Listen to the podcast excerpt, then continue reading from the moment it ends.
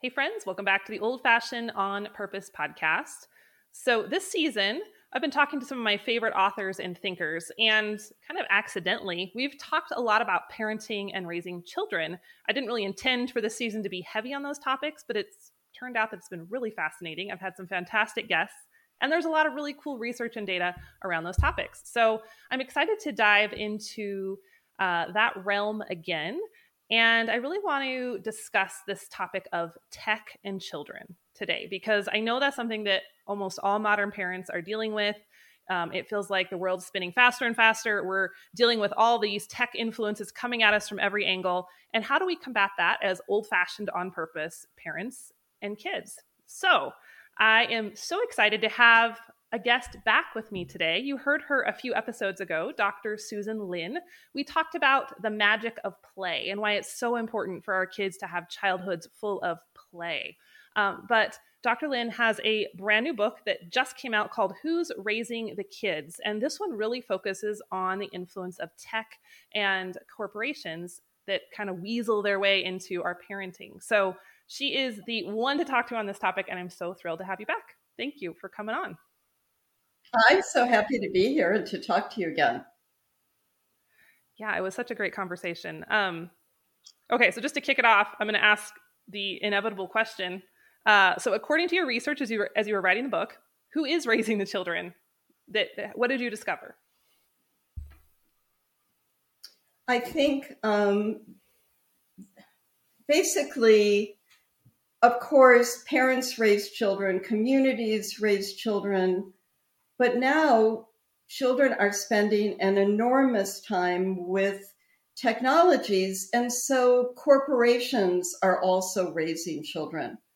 Um, we, the media and um, and technology are hugely influential and powerful. They influence children's values, their relationships, their learning, and so um, I think we have to acknowledge that power and and recognize that it's problematic.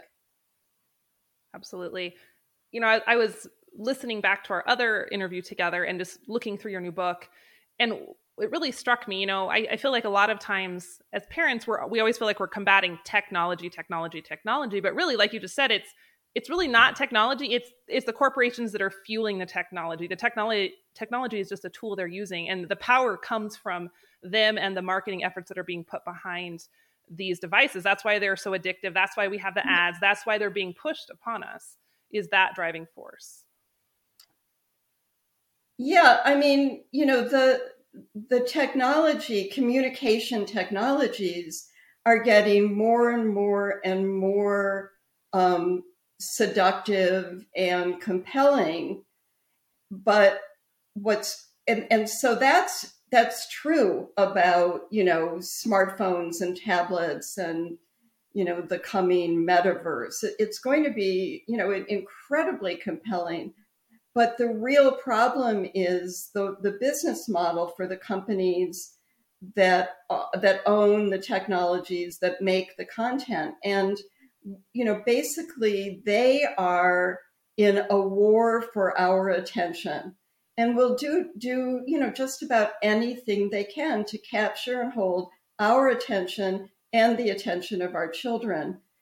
And um, and they're good at it. And and that's a problem for children and families. Absolutely yeah. One of the the things I've been wondering about as I see, you know, just now childhoods are now defined by technology so much more so than they they were when I was growing up or even after I grew up. Um, now every every kid you see in a restaurant has an iPhone or a tablet. And just become a normal part of childhood. But what are what are those devices when we're parking them parking our kids in front of them and this is not an, spoken in a guilt filled way or you know meant to shame anyone at all because we all struggle with this what is that doing to our kids' brain, especially as those brains are developing? Like, is that going to cause potentially long term effects? Do we have data on that, or is it too new to really understand what's happening? So, um, when babies are born, uh, you know, you you know they have you know millions of neurons that aren't you know necessarily connected, and early childhood is is you know they get increasingly connected, but our brains aren't fully mature until we're in our twenties. I mean, the frontal cortex, which is where judgment sits, doesn't mature until our twenties, and so what happens is that that what the brain does is strengthen connections that are used a lot and sort of slough off the ones that aren't used. So what children do and don't do in childhood really can influence the very architecture of their brain. And so if, you know, if children are going to be, you know, in front of screens, um, you know, several hours a day, you know, starting from uh, infancy, then, you know, basically it's going to be harder and harder for them not to be in front of screens because their, you know, their brains are being wired basically to, you know, to depend on screens for stimulation and for soothing. Yeah, so it's it is creating those potential long-term effects and not just is it is it more or maybe I don't know how, how do I phrase this? it's potentially I, wiring their brains then for how you know have, what they're oh go ahead go ahead well um, we the you know the um, the new technologies haven't been around long enough for us to have data on on what at least that I know of that what adults are like you know who have spent a lot of time with screens. But but there is evidence that the more that kids are involved with screens in um, early childhood, the harder it is for them to turn it off later, and the more t- screen time, the more time they spend with screens, you know, when they get get older, um, and and you know, early screen time deprives um, babies and toddlers of what they do naturally to engage with the world and to learn about the world. Um, kids learn with all of their senses, uh, and and when they're involved, you know, with the screen, basically what they've got is sight, sight and sound. They don't even really have touch I mean, because all they're doing is, you know, is swiping and tapping and, you know, maybe um, enlarging and making things smaller. But, but they need all of their senses in order to learn and to engage in the world. So that's a concern. And, and one of my concerns is things happen so easily on a screen that you don't have to put very much effort into it and and so um, that's concerning because what it can do is deprive kids of stamina and and you know the opportunity to try things out and experiment and and to have the satisfaction of working hard at something and then having it come to fruition especially you know what's offered to younger kids on screen for older kids you know people could argue that, well, there are things to do that are, are more complicated. But for young children, there really aren't. So, you know, if you're building with digital blocks, you know, all you're doing is swiping and putting them on top of each other. You're really not learning about balance or gravity or, you know, whether you can put a big block on top of a, a small block. And, and those are, are such important lessons for young children. Yes. Um, a couple episodes ago, we it's, had. It's Dr. kind of funny. Go ahead. Sorry, I think I think my internet's. I have a thunderstorm, so my internet's slow, and we have a little bit of a lag, which is always frustrating. Um, oh, I just okay. was going to say, I hope, we yeah. I had Dr. Kelly Lambert on a couple episodes ago, and she's a neuroscientist uh, and talk and studies the effects of like when we use our hands for things, how it changes our brain and all the rewards that our brain gives us. And it makes me think of what you were just saying is our kids are missing out on that potentially because tapping doesn't trigger those those systems in our brain to give us the happy feelings of building or creating or touching. Um, so yeah, I think we could be setting ourselves and our kids up to miss out on some of those the very best pieces our brains are ready to reward us for. And and the other, you know, problem is so it's not just the act of what kids do with their bodies when they're they're on screens. It's also the content. And and you know, when I, you know, look at the popular apps for young children, they're they they aren't creative. They don't promote creativity because most of the choices are pre-programmed. Yeah. You know, so I remember um, when um, Play-Doh had an app um, uh, several years ago that was supposed to promote creativity. And Play Doh, you know, especially before it started coming out in all these kits, but Play Doh used to be incredibly creative. It was wonderful for kids, you know, to to use and to explore and was sensuous and you know all that that was so great but on this play-doh app it it said it was to promote creativity but there was only one way to do things and there were only right choices. And and if you only have one way to do things and there are only right choices you begin to believe that there is a right way and a wrong way to do everything and that and you know that there's only one way. And that kind of of of creativity and flexibility is just such an important life skill. So um so I so that really concerns me. I mean the the loss of creativity. And the other problem is that even with apps for young children, they're filled with advertising. And and so so kids are having fewer and fewer experiences that are unmediated by corporations. And and and one problem with that is that the message is basically first of all that everything's for sale. Mm-hmm. and and and second of all that you need the things that corporations sell in order to be happy. And that's a big problem first of all because kids with less materialistic values are you know tend to be happier than kids with more materialistic values.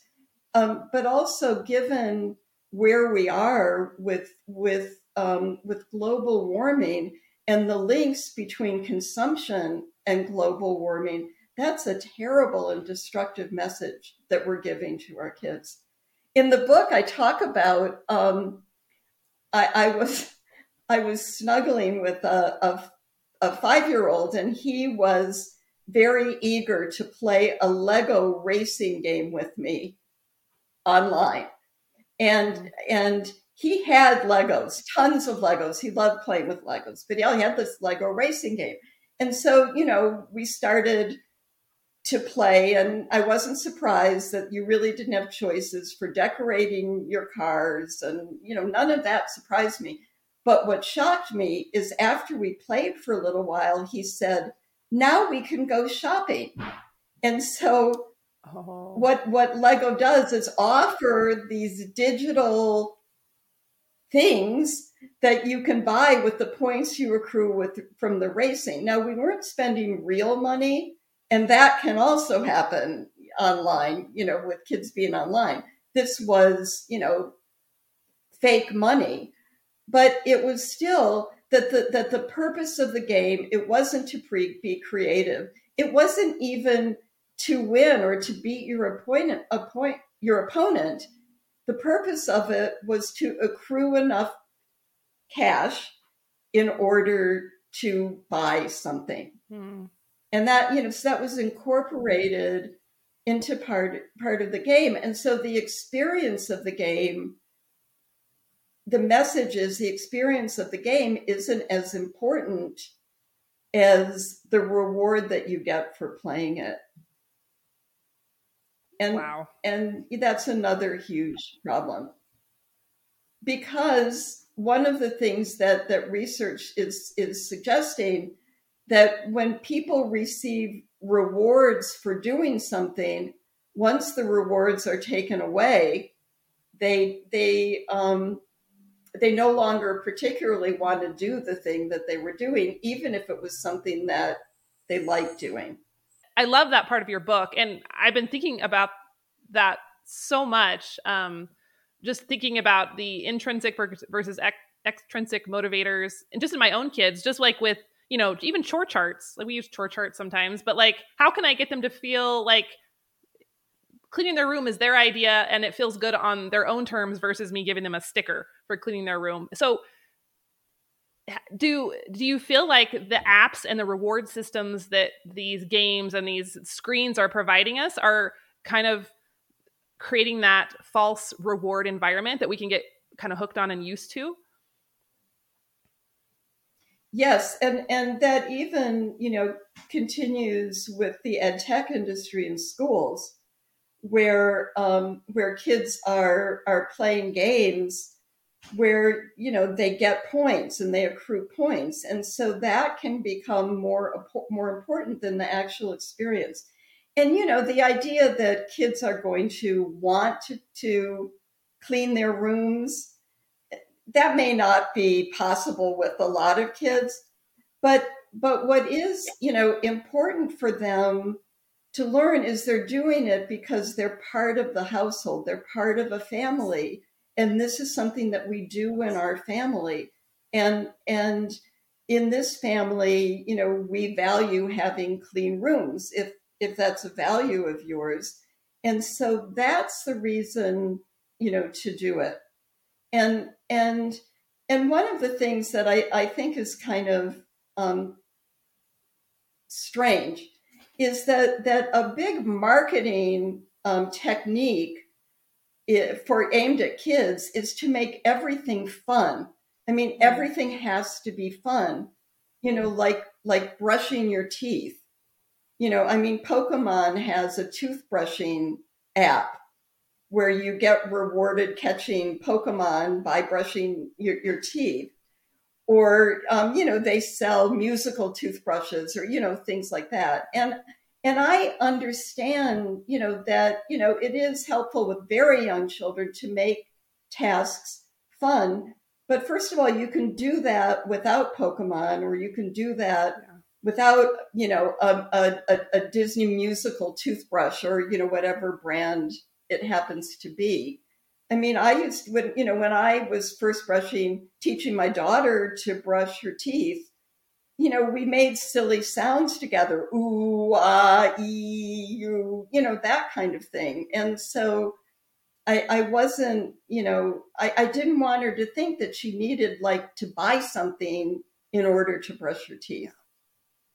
I don't know if that makes sense to you, but um, yeah. I think that that the fact that we are training kids and ourselves to believe that we need these products in order to be happy or satisfied or you know whatever i mean that's a huge problem it is and i, I feel like yeah it just dovetails so well with just the homesteading movement as a whole because i feel like a lot of folks coming into the homesteading movement are doing so because they've kind of had that revelation um, I don't need as much as I've been told I need. I don't need to have the flashy things. I don't need to have a house full of stuff. We don't need to have what the Joneses have. You know, we can be happy with less. We can be happier with simplicity. Um, and I think that's I think it's something that our culture is grasping for. I think there's that subconscious desire, even though it's really noisy and a lot of it's drowned out by all the marketing around us. But I think that's why some of these simple skills are coming back into popularity, especially with COVID when that happened, um, because people are like they're feeling that need just to simplify and go i don't i don't have to buy all the things that i've being told i need to live it's it, doesn't have to be that complicated and and um, I really admire, you know, I mean, I I was, you know, a, a, an adolescent and in my early twenties in the '60s, and so that was, you know, it was going back to the land and guard in gardening and you know the ecology movement all of that came from there. And and i really admired my friends who were good at all of those things i'm not particularly good at all of those things and and but even if if you aren't you can still be thoughtful about about what you're purchasing, about what you're buying, about, you know, to ask the questions, do, do I really need this? And then if you're buying, you know, things for your kids, um, to, to, to provide them with toys and materials that can be used over and over and over again, that can be used in lots of different ways. Um, and we may have talked about this in our last conversation about, you know, a good toy is 90% child and only 10% toy. The best selling toys have, you know, all these things that they do. Um, but the best toys for kids don't do very much until a child makes them do something. Yes, I love that part of the of the book. Um, and I know with my own kids, you know, most of the time we steer clear of the electronic toys, but every once in a while they sneak in. And my kids don't play with them, even if they want them initially. They just do not get as much traction in our house as the good old standbys, the Legos and the blocks, and the my, the little box of plastic farm animals we have have been one of our most used toys to date. No sounds, no electricity, nothing, no batteries. Um, but yeah, it it's because it's yeah better, yeah because they don't i mean you know ultimately they're boring because all kids are doing is pushing a button yeah. they're not doing anything so and and the other the other um, the other issue that is um, troubling to me is that the toys that are are are marketed today a lot of them are sets i mean mm-hmm. you know you have to get more than one, one isn't enough. You have to keep buying them and and and you keep, you know, even if you get a lot, there's always one more. And and um I, I know, you know, a lot of kids are are most kids or more kids are online today than actually, you know, sitting in front of a television, although basically a lot of them are watching television on these other devices. But I did sit down and watch um, Nickelodeon just to see what was being advertised. And what struck me is that the toys that were being advertised weren't even pretending to promote play. They were all about getting more of them, collect all of them. Oh. You know, and and that you know, I mean, that's been around for a while with Pokemon, and I don't know, maybe when you were a kid, uh, Beanie Babies. Yeah, but it's it's yeah. But it's so much more prevalent now. Yeah. Absolutely. Um yes. What is is the influence of tech getting into schools? I know schools use more technology than they used to with curriculum and such, but is marketing able to get into those routes or is that pretty much is there a barrier there? No, no, no. I mean, or yes, yes, yes. I guess I should have said. Um, I'm, I'm, not sure which is the right answer, but um, um, yes, there's a lot of marketing, or there can be in the technology that kids are using in schools. Okay. Um, and and the marketing, you know, first of all, you know, just like if you're using Google products in schools you know, basically you're training your kids from a very early age to like Google or to love Google. Mm. And and and so we're, you know, so kids are are kind of being, you know, branded, you know, by Google and they will use Google. That's Google's hope. It'll be like a lifetime brand loyalty. And and you know, there is, you know, research, you know, suggesting that what we use in childhood does affect what we're using in adults. We go back to childhood brands. Often we have warm feelings about them.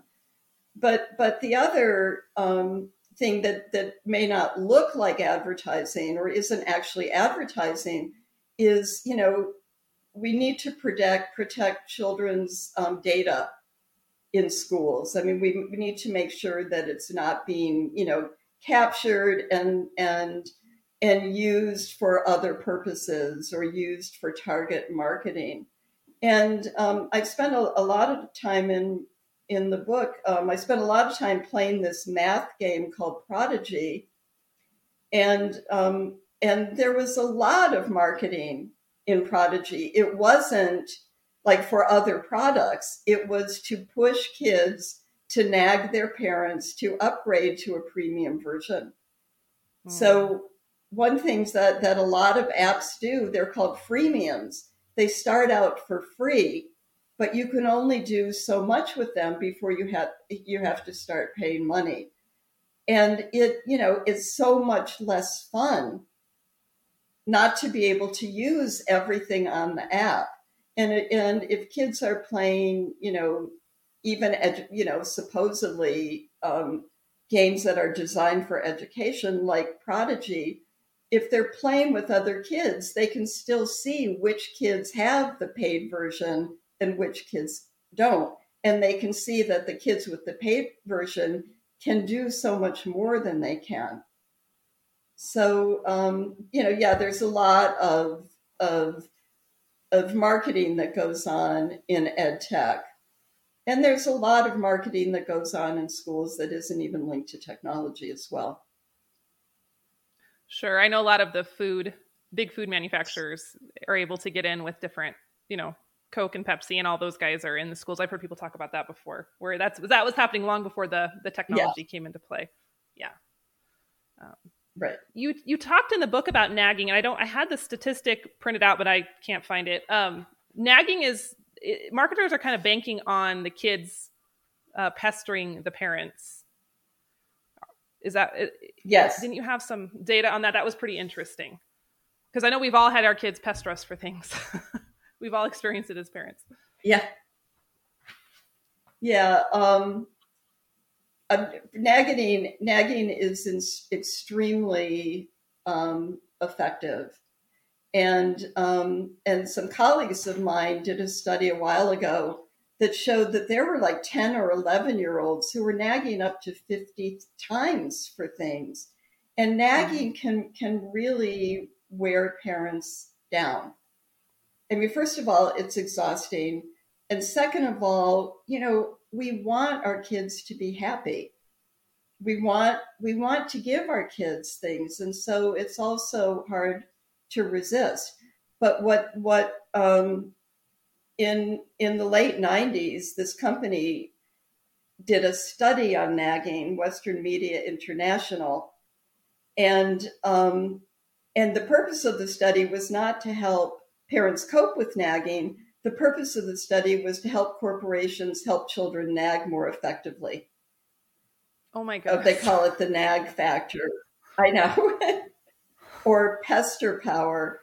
And and you know, they found, you know, that it works. Like one out of three trips to a fast food restaurant comes about because of nagging. And mm-hmm. so um so nagging has also been around for a long time, you know, and predates technology.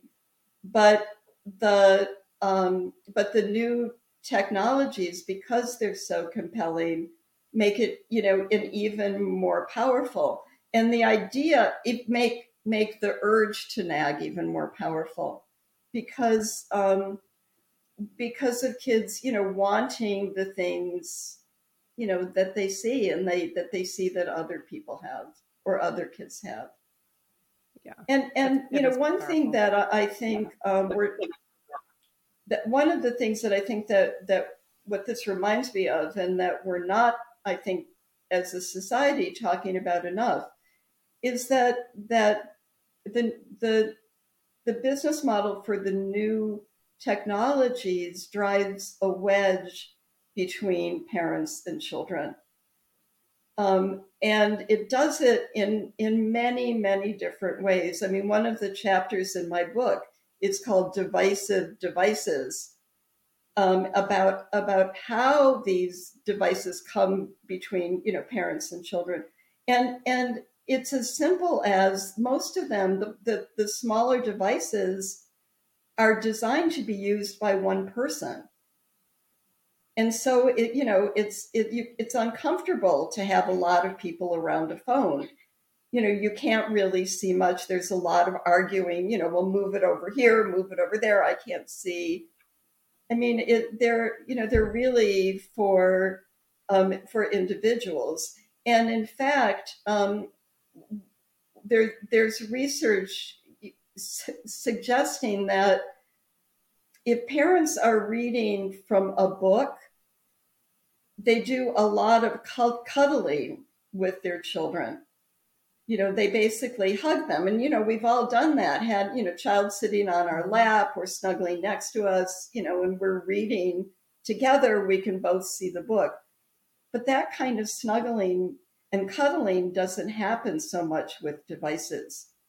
Um, and even, and again, because they're they're not designed for more than one person to look at really. You know they're small enough you hold it in your hand. And and so that's concerning. I mean the other thing is that's concerning is that parents when you know i mean people are saying well ebooks are better than regular books because things move and they talk and they chirp mm-hmm. and they beep and you know all that. And isn't that wonderful? But but what the research tells us is that the conversations that parents and children have when they're reading that kind of augmented um, ebook doesn't lend itself to to literacy really because it's not so much about the story or the plot or you know don't you wonder what this character is going to do? It's about do this. I wonder what happens if we push that. And so um so so the whole you know move towards ebooks you know is problematic both on a cognitive le- level for young children but also on a social emotional level so there's that. And then um, there's a research out of university of michigan. Um, these researchers were observing parents in a playground you know where they were watching their kids. And and and what they found is that if parents were if the parents were on their phones they were a less likely to respond when kids called for them yeah. and b when they did respond they responded with irritation and so nobody likes being ignored and that does just you know escalate tension. And the same is true actually for kids. I mean, when young kids are on a device, it's harder to get them off of it, it's harder to get their attention. So, um, but at the same time, you know, we're all being sold this bill of goods about how wonderful these devices are for techno, you know, for um, learning and how these are going to help you with your parenting you know, and the devices, yes. you know, can read stories to kids and, you know, do all of these things that are really part of bonding. And, and, um, and, and that's very concerning if we're having kids bond, for instance, with Alexa more than, you know, with their parents. But I, I do, do, I do want to say, I, I do, I just, I mean, one thing that always concerns me when we have these discussions, you know, about being a parent in the, you know, this technology age. I really feel, um, I really feel for parents today. I think that that there are, are ways when it's much harder to raise children than it used to be, and that the idea that one family in is- isolation can successfully combat, you know, these gargantuan tech companies. I mean, you know, it's, that's not really possible. This is an issue for society and it needs to be dealt with on a societal level. There are things that parents can do, and I have a, a whole chapter in my book about suggestions of, of things that parents can do. But it's really important um, for me to know that parents know that I'm not here trying to make them feel guilty. I mean, raising, you know, raising children is wonderful and is deeply satisfying and it's fun, but it can also be boring and tense and and you know worrisome. That's another part about being a parent. And so I, you know, when I when my daughter was was little, I didn't have to deal with smartphones or um, or or you know or tablets or you know the new technologies. So um, when I went to the playground with her, and I also believe it's important for kids to be able to play by themselves, and you don't have to play with them all the time. I mean, but I, I always brought a book with me, and and there's uh, there's no research that I know of for adults showing that you know it's easier to get a parent's attention when they're reading a book, but there is research, first of all, that it's easier to get kids' attention when they're reading a book than it is when they're on a device, but also that parents, um, the parents who were engaged in analog activities like chatting with other parents, were able to respond when when their kids were calling them. I've noticed that with myself. Like I can a child will ask me something when I'm on my phone, and I literally do not hear them. Like I do not hear them. But then when if I'm reading a book or kneading bread dough or weeding the garden, I can hear them. It's it's just yeah. So even if there's not actual research yet, I I feel like I could be a case study for that. It, there's something going on there that's different. Yeah.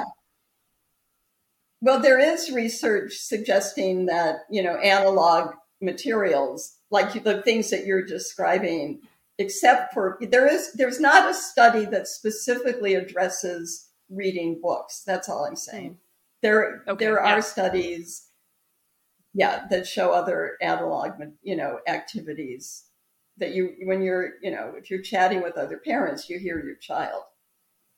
Yes, absolutely. Um, but, you know that was the one thing I loved about this book it didn't have a i didn't feel like it had a spirit of condemnation or judgment at all. It was very much let's figure this out together. Here's what you need to know. And i think it's so important to have books like this as parents today because like you said um, we're you know we're the lone ship as parents in the sea of corporations and marketing. And they've spent millions if not billions of dollars on psychology to, to make these irresistible to us and our children. So we need to have the data. We need to have the tools in order to to put those boundaries up and be confident in our decisions. So I think it's it's just such an important conversation to have, and I really appreciate you doing the work, putting all this together because we need it as parents. We have to be more aware than like you know you, the parents maybe my parents had to be because there's there's more that's fighting for our kids' attention. I, I think I think that's really true, and um, I I it you know it's the point is not to make parents feel guilty, but but I, at this, you know, at the same time, I think we need to, you know, take a long, hard, honest look at, at what, you know, big business and big tech about what children's emergence in that immersion in that world is doing to them. And that's really, you know, why I wrote the book. I mean, basically, you know, there's this whole thing about strangers and don't talk to strangers but but you know when we immerse when we allow kids to become immersed with technology they're spending a lot of time not with the people but with the values and and and and the the beliefs of the people who make the content that the kids are immersed in who are strangers and who most you know don't they they don't your child's well being is not their primary concern. It can't be. They're a corporation. Their primary concern is making money for their stockholders. Yep. Yes. Yeah, absolutely. Big difference. Um, you mentioned this a minute ago, but I wanted to highlight it because I, I love this part. It was on page 223. Um, and you said it was a, a, like a headline. It said, "Be skeptical of the prevailing myth that children's early device use will make parenting easier." Josh Golin puts it this way: Far too often in discussions about young children, a false dichotomy is presented. Either you're on the floor playing with your child, or if you take a break, they're on a screen. So, in your opinion, what's that middle ground we can find as parents? Because I know I see a lot of parents struggling with this, and I'll be really honest. I love my children, I do not love playing on the floor with them 24 7. You know, I'm a 37 year old woman, and there are other things that I find interesting as well as playing Legos and Play Doh. We do that sometimes, but how do you suggest parents find that balance and that middle ground? Wow. Well, um, and Josh Golin, by the way, is um, the executive direction, uh, the executive director of Fairplay, which um, is the new name for the organization that I started 20 years ago. I and some colleagues started 20 years ago called Campaign for a Commercial Free Childhood. Um, so it's important for kids to be able to play alone. It's important for them, you know, to be able to play with other kids. We don't have to play with our kids 24 7 and, you know, it's important to play with them sometimes, of course. But um, but kids really do need time on their own, and they need time uh, in a safe space, you know. So you know, there's you know, uh, with, with an adult presence for younger children, especially. But they need to learn how to generate their own amusements and to exercise their curiosity and their creativity and so and that's you know where you know the whole issue of boredom you know comes in. Because you know i'm bored is something you know that you know we can hear a lot from kids. And that's you know annoying and it's annoying for a parent to hear that. And you know the temptation is to give them something to do. But boredom is actually useful because it, it, it's it's a way of of of giving kids the space and the opportunity to find something to do you know to to to turn to their inner resources to generate something to do or or some game to play. And and that's really important for kids that they're not you know dependent on outside stimulation all the time so I never suggest um, that parents have to play with their kids, excuse me, all the time. I mean, I certainly did not. not and, and, and no parent does. Or if you do, there's probably a problem. I mean, you just can't. It's, you know, especially part of being a parent is getting dinner and, you know, all, you know, keeping the house clean. And a lot of parents work. So they don't really have the time to just, you know, play with kids all the time. Yes. Does that answer your question? Yeah, I, I think that board it does. No, I think that was yeah, that's great. And I love I love what you said. And I think boredom is such a powerful tool. And just that open-ended boredom.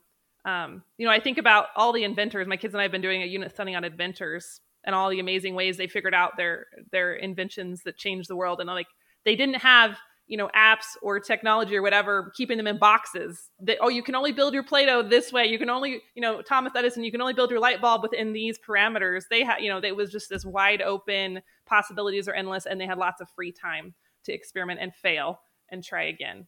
Um, i think it's just so crucial we as modern people we continue to keep that on the forefront. Yes. And and and failure is also important for kids to experience. I mean, because, you know, little failures are a way of coping with big failures, which are inevitable in life. And so you need to learn that you can fail at something and you can keep keep at it and keep trying. I think that's really, really important. Yes, um, I agree. I don't I don't claim to have been a perfect parent or I don't claim to be a perfect parent. Believe me. But but one thing I did do with my daughter, um, and I, it's not like I, I taught her things, you know, taught her very many things. But the one thing I did do is, I did actually teach her is that if a puzzle piece doesn't work one way, try it another way. And I think that's such an important co- a concept to understand. If you know, if you're if you're having trouble doing something, try a different way of doing it. You know, but don't you know just you know give up or don't just keep trying the same thing over and over and over and over again. Yes. Yes. Good lessons for adults and kids. That resiliency and problem solving. Yeah. Yeah. Yeah. It's a great metaphor, I think. I, I, I, I like that one.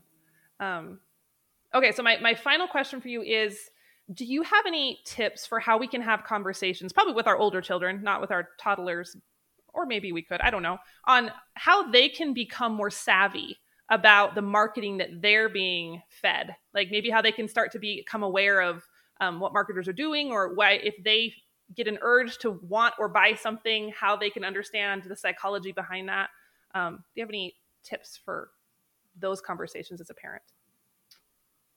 Um, Yes, but but my suggestions come with the caveat that I mean I think that media list, media literacy and technology literacy is important, but but I think that expecting kids to protect themselves um, is like blaming the victim in a way. I mean, I mm, really sure. think we need to keep our eyes on the fact, you know, that this, as I said earlier, this is a societal problem. These are huge corporations spending billions of dollars manipulating us and our kids. So I think, you know, that that any conversation that we have about media literacy needs to start there, I think. Um, and but but that said, I also think it's important to acknowledge children's feelings about the things they want, including the technology that that that they love. And it's important, you know, to to validate those feelings. The feelings are real and and children have as deep and passionate feelings as adults. They just don't have the cognitive wherewithal to manage them very well. So I think, you know, you you need we need to be able to say you know to kids i know you love playing fortnite i understand i know that you want to do this i understand it's important to you but i have problems with it and here's why or this is why i limit you know your time it's you know i, I know you really love it and i understand that but you're only going to have this amount of time you know to play it and I think that you can start early on, you know, talking to kids about the fact that they're being manipulated by by corporations. Um, and, and parents I know even start when kids are really little and they encounter a commercial on television or you know online, they'll say, that's a commercial. They're just trying to sell you things. And maybe the child won't understand cognitively but they might associate your distaste for the commercial um, or for the, the marketing that's going on. And, you know, at an early age, I think that that's helpful for kids. Um, and, you yeah. know, there are, as, as kids get older, um, you know, there are, you know, programs that, that help them, not, not, I mean, like curricula, you know, that can help them, you know, learn, you know, about how to identify misinformation or disinformation, which is increasingly important, or about how they're being manipulated. I think that that's very, very important, mostly because societal change, you know, takes a long time and they're growing up in the society where even though there are, you know, millions of people working to stop you know the power that these corporations have it takes time. And so it is important to give our kids tools. I agree. It's yeah i think we're not the be all and end all. No for sure. I think it's a multi-prong solution to a very big problem. But i think the more i, I love i love yes. having those conversations on, on, many different levels with the kids just so they can have like you said the tools. Um, even on little things like there's a magazine they get every month and on the back of the magazine there's these they give you stickers and like look there's free stickers. And then they go look mom there's this free book or whatever you get. And all you have to do is send in these stickers and i and so they're like why are they giving you a free book And I was like, well, I said, let's look at all of the print. And we, you know, we looked down and it was, you get a free book with a $30 a month reoccurring subscription to this other program. And so we just talked through, not that that right. program was bad or, you know, it wouldn't be fun, but I'm like, well, why do you think they're giving you the free book? Oh, okay. I get it. Now they want me to pay $30 a month for, for 12 months. And I'm like, you know, I think I think it's fun. I don't know. As a parent, I think it's fun to see those light bulbs come on sometimes. But like you said, it is a big it's a big problem. We're not gonna. No, the twelve year olds are not gonna solve it. You know, we have to work on it from all the layers. Yeah, I, we do. Yeah. Well, this was fantastic yet again. Um, can you remind our listeners and viewers where they can find you online if they want to follow along with your work? Oh, great. Yeah. Um, so my website is susanlinn.net, and um, you can find me there. Um, and, um, you know, I'd love to hear from you all. Awesome. And be sure to go check out Susan's new book. I think by the time this publishes and you guys are listening to this, it will have been on shelves for a week or two. It's called Who's Raising the Kids Big Tech, Big Business, and the mm-hmm. Lives of Children. It's really good. Um, it's not scary, it's very reassuring as well. Yeah. So check it out. It's going to be a good tool in your arsenal as an old fashioned on purpose parent. Um, thank you again, Susan. I'm so thrilled that we got to have a second conversation, and I know this is going to be helpful for a lot of folks. So am I, Jill. It's always really great to talk to you.